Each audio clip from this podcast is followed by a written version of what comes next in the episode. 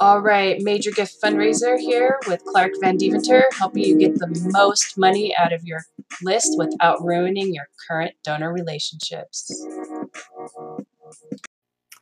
Buenos dias. Hey, Clark Van Deventer here from Major Gifts Fundraiser. I've got an amazing free resource for you that I want you to get. It's free. I want you to, to get it on your computer, listen to it on your computer download it to your phone so you can listen to it on the go.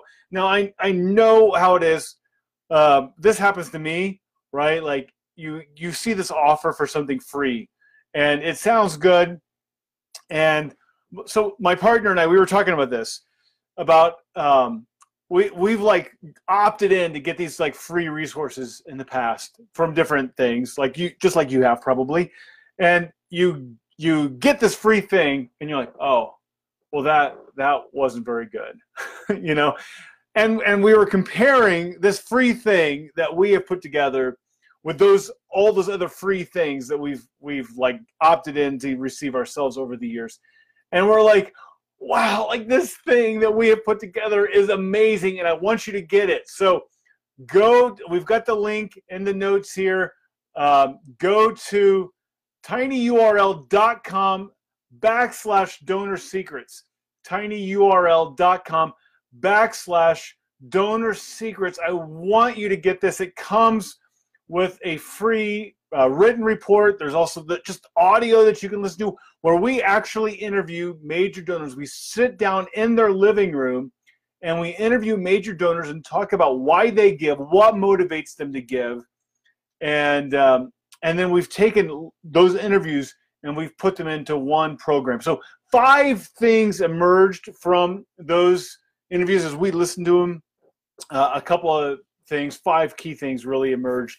So uh, as I mentioned, my partner uh, Monica and I, we've just been on this fascinating journey where we've been sitting down with donors who've given big gifts, five, six, seven figure gifts, and we've been talking with them about why they give so I've been consulting with nonprofit organizations for a long time, and organizations hire me. And one topic that always comes up is why donors give. What motivates a donor to give, especially, right? Like what motivates someone to give a big gift? So I've had about 2,000 donor meetings in my career. So I understand, like, right? I understand them asking me this question and based upon these 2,000 or so meetings, I tell them what I understand motivates big gifts. And it comes down to mission, vision, values. Mission, vision, values. Significance. People want to make a difference, they want to bring about change. So uh, the donors also talked about uh, relationship uh, how you have um, how you have a real relationship with your donors. And so the question for you is like, how have you built a real relationship with your donors? So I go to organizations and I say all these things, right? I talk about mission, vision, values, talk about significance, people wanting to make a difference, they want to be change agents, um, they want to have a real relationship with the organization. talk about these things. And then I leave and I watch organizations fall right back into the old patterns, telling stories and selling things that donors have told me they don't care about. So what I wanted to do, this is this is how this program came about. I I wanted uh, organizations to be able to hear directly from donors. I wanted you to be able to hear from from major donors, not just in their own words, but in their own voices. So it's not me telling you, uh, like, here's why donors give, right? It's actually donors saying, here's why I give. So uh, as I mentioned, we've done loads of these interviews. We've put them into one program. Um, and let me just talk a little bit about some of the misconceptions I am always fighting, okay? One is selling projects, all right? So like you have a project to sell, a new program, a new building, whatever. And like, here's what we found out donors don't care about projects. All right. Like, you think like you need a project, you need a big, sexy project to sell to your donors. Like, they don't care about projects, they care about mission. All right, they may give to a project, but only because they believe in the mission. So you're selling buildings, budget, baloney. All right, the three B's. Uh, buildings, budget, baloney. That's what you're selling, but they want you to talk about mission, vision, values. All right. Another theme that came up in these interviews is personal moves. Little things like handwritten note cards, birthday cards, anniversary cards, like they matter. All right. And I keep saying that in our increasingly digital world, they are of ever increasing value. But here's why they matter, right? It's not like, like this it's not the handwritten card, right? Like this is not the secret to closing big gifts. Like wow, Clark, like what a novel concept. I never thought about a hand like you're telling me all I have to do is write handwritten notes and I'll raise big big gifts. Like no. Like handwritten note cards signify they, they matter to the extent that they signify a real genuine relationship and you're going to hear in these interviews you're going to hear donors talk about this about fundraisers who have the mechanics down but it's like they never view the donor as anything more than a wallet with a human attached so there's a lot more and i know you are going to love digging into these so I want you to dig in. I want you to go to tinyurl.com backslash uh, donor secrets. And I want you to get this program. I want to talk now about these five things, these five themes that really emerge. And you get to hear the donors, the actual quotes from the donors uh, in the program. So, w- number one is do the hard work. Um, there's a fallacy among nonprofits that the strength of your program or the power of your mission will drive good fundraising. All right. We can fall into this almost altruistic trap and think that as long as we're doing good work, the money will be there. It's like it's like believing like if you build it, they will come, right? The fallacy is that good programs drive good fundraising. But the fact is that good fundraising drives good fundraising. So another fallacy is that struggling to raise money is like just part of life. Like like this fallacy exists that like well like this is just the facts of life right like we like we're gonna always struggle to raise money right so you can probably think of organizations though that seem to have lots of money right? And and maybe maybe you judge their programs as not being effective or meaningful as yours right? So like you know right there right there's a disconnect right? Like you're looking at another organization and they seem to have have lots of success raising money but you think you're more effective. So you know right? Like you know it's not as simple as if you build it they will come. Like good programs don't drive good fundraising. Good fundraising drives good fundraising. So with these other organizations that have the success the temptation can be to resent them or to be jealous of them um, to get a chip on your shoulder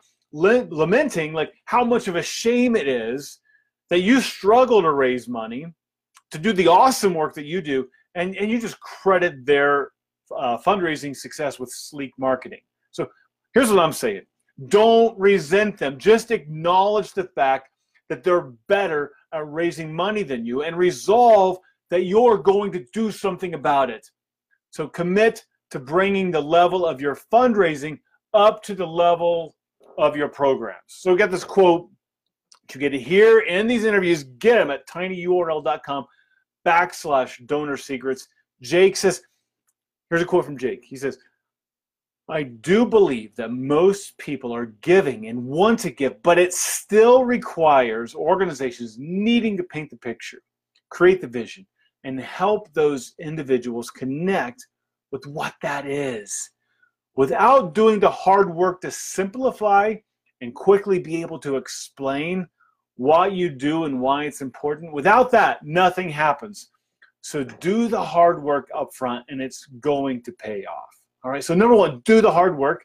Number two, mission, vision, values. Mission, vision, values over and over and over again. The donors we sat down with in these interviews came back to these three things mission, vision, values. So, you may talk about specific programs with your donors and you may ask them to fund a specific project, but you have to bring it back to mission.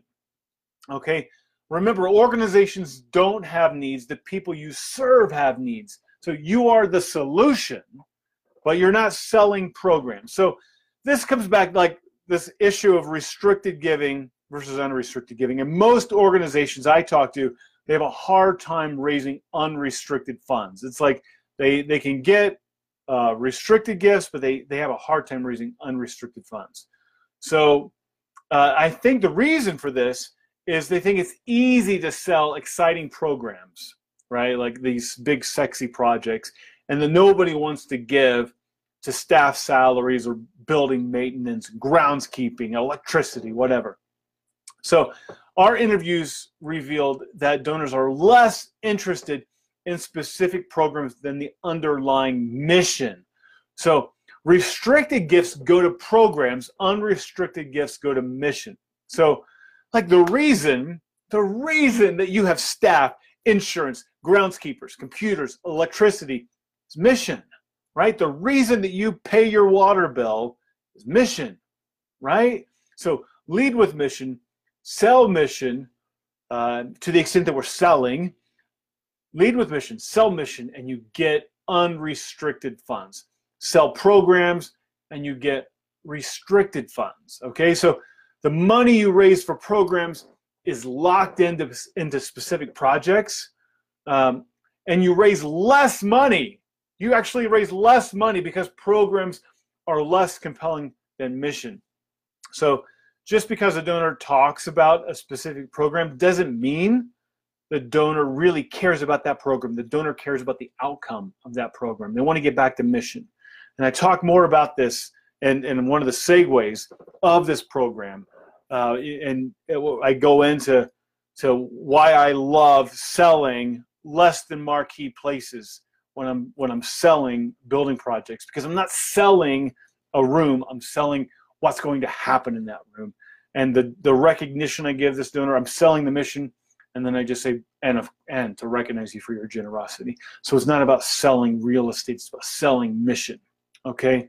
So got great, great quotes from from donors in, in this portion of the program. Uh, get it tinyurl.com backslash donor secrets. Okay, always bring it back to mission. Always, always, always.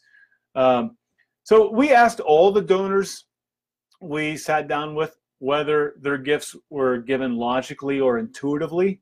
Um, we thought that donors would say logically because we, I think we all like to think of ourselves as making rational, well thought out decisions, but all of the donors told us they give intuitively.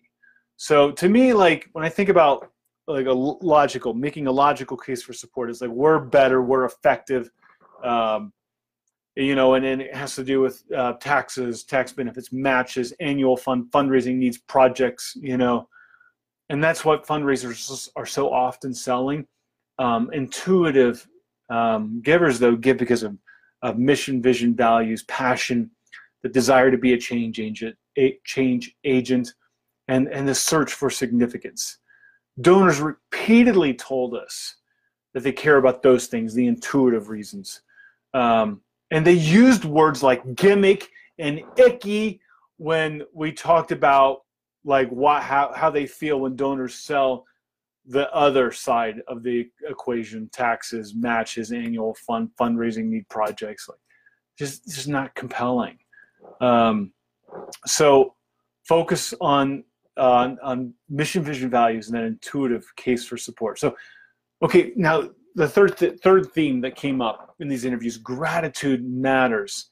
So like i always say your donors should get more joy out of giving to you than they could get out of anything else they could do with their money charitable or otherwise.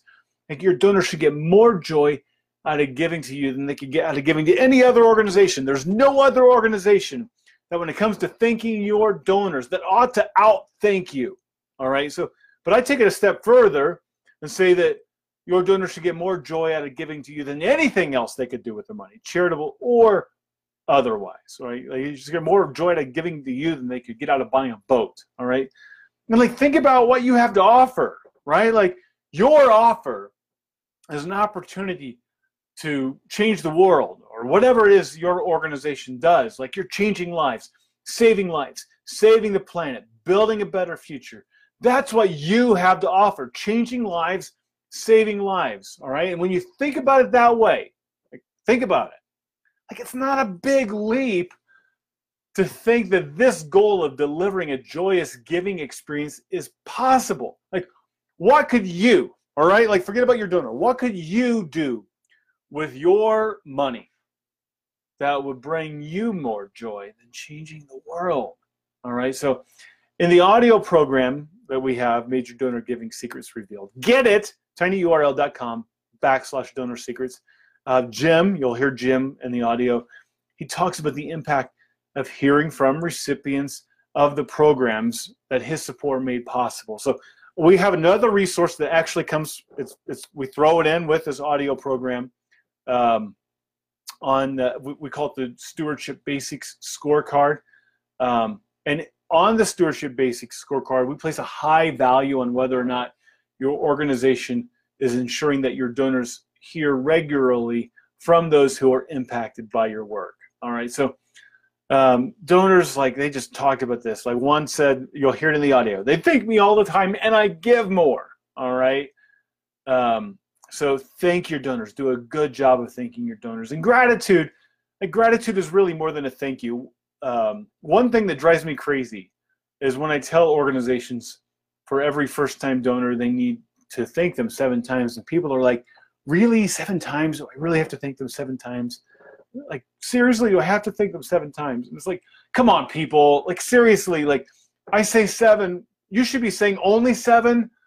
Like we should just exude gratitude. We should be genuinely thankful for the support. Like we shouldn't like it, it should be impossible to stop thanking them because we we are genuinely grateful. Uh, and in these interviews, Jake talks about uh, an organization that that his family supported and how every interaction they had with the organization, from CEO to groundskeeper, everyone just seemed genuinely grateful. Uh, and he talks about the culture. So, gosh, I really hope, like, if you if you can't just be genuinely thankful for the support that people give you in your organization, like, it's like time for a hard check. It really is. Um, no one owes you money. Uh, no one, no one has to give to you. Like, like how how can you not be thankful? So I, I hope that you are genuinely thankful. And handwritten notes are just like an outgrowth of that genuine thanks. All right. On this point of genuineness, genuineness, fourth thing, this quote came, you'll hear this quote in the interviews, the genuineness of the relationship. All right. So in our interviews, many donors reference these personal notes, handwritten notes, birthday cards, anniversary cards. Um, like in his major gifts fundraising, as easy as adding a handwritten PS to a form letter or crossing out Mr. and Mrs. and writing the donor's first names. Like these were things that donors talked about. Is that what major gifts fundraising is? All right. So in our conversation, a recurring theme um, was that these things were important not in and of themselves, but that they were elements of a real and genuine relationship. Okay, so Rob, another person we interviewed, Rob said, he says, I, look, I know the computer tells them to send us an anniversary card. He said, I get that. He says, but a handwritten note is a nice thing, but it's not contrived. He's talking about the, this fundraiser who's working with him. He says, I actually know the guy. I know his family. I never felt pressured. And he says, I guess that is the biggest difference the genuineness of the relationship. So donors don't give solely based on the relationship, right? But it is a factor. All right. So when we asked what the criteria um, were required that he would consider, like what were the criteria that Rob um, needed to look at when you thought about supporting your organization. He said a mix of caring about what they do, getting somehow personally involved in what they do, getting some benefit from what they do or just a good feeling, and having what I would consider this is these are his words a legitimate relationship. Okay, so genuineness of, of the relationship. Like, and look, you guys share the same values. That You're representing this organization because this this thing, the mission, vision, values of your organization are important to you, and the mission, vision, values of the organization are important to your donor. Like shared values, shared hopes and dreams and aspirations are great foundation for a relationship. So there ought to be a genuine relationship. Okay, the fifth thing I want to bring up is significance. Okay, and I like this could you could read this the wrong way. Like donors are so des- like these major donors, they've made all this money, but their life is meaningless and they're looking for significance. No, like this, like we're all looking for significance, all of us. Like I want to know that that my work coaching fundraisers matters, that it matters to you, that I'm making a difference. I'm in search of significance. I want to know that my work as a father matters, that the things I do with my kids matters. A mother wants to know that her work matters, right? We're all in search of significance, okay? So, um, and this this search for significance came up in our interviews with major donors, and it was interesting. Like these two donors we sat down with, John and Lori, like they were totally unmoved by a gift certificate to the Four Seasons, but they were deeply touched when they were named Person of Purpose. Um, Marcia, another person we interviewed, her face lit up when she talked about a relatively small gift she made uh, while visiting a convent in India, but she was able to see firsthand what a difference it made. Like there was no planning, no forethought. She just saw a way that she could help and she acted, right? And so we're all looking for significance. I want to know my work as a coach, fundraising coach matters, my, my work as a father matters. Donors want to know that their gifts matter. Um, when they feel that their gifts matter, like they feel like they can't stop giving. All right. And like Jim and Marcia in these interviews, you'll hear them talk about how hard it would be for a new organization to break through with them now. Like when they're describing the relationship with the organizations that are most important to them, um, Jim used the term committed emotionally. Like they're not paying on a pledge, like their heart is pledged. Um, on the flip side of that, though, some organizations um, have been able to become more important through professionalism. So I don't want to like leave you hopeless, like we can never break through because these donors already have organizations that are important to them. Um, Rob, in the interviews, you'll hear him talk about an organization that um, that they were supporting in a minor way, and uh, they were very professional in the way they cultivated them. And there's this funny line where Rob said, uh, "We liked what they were doing. We like them more now because we're giving more." All right. So um, yeah, just great, great interviews. I want you to get them. All right. So for me, I would just tell you, do the hard work. All right. Like your donors, um, you'll hear in these interviews donors talking about doing the hard work.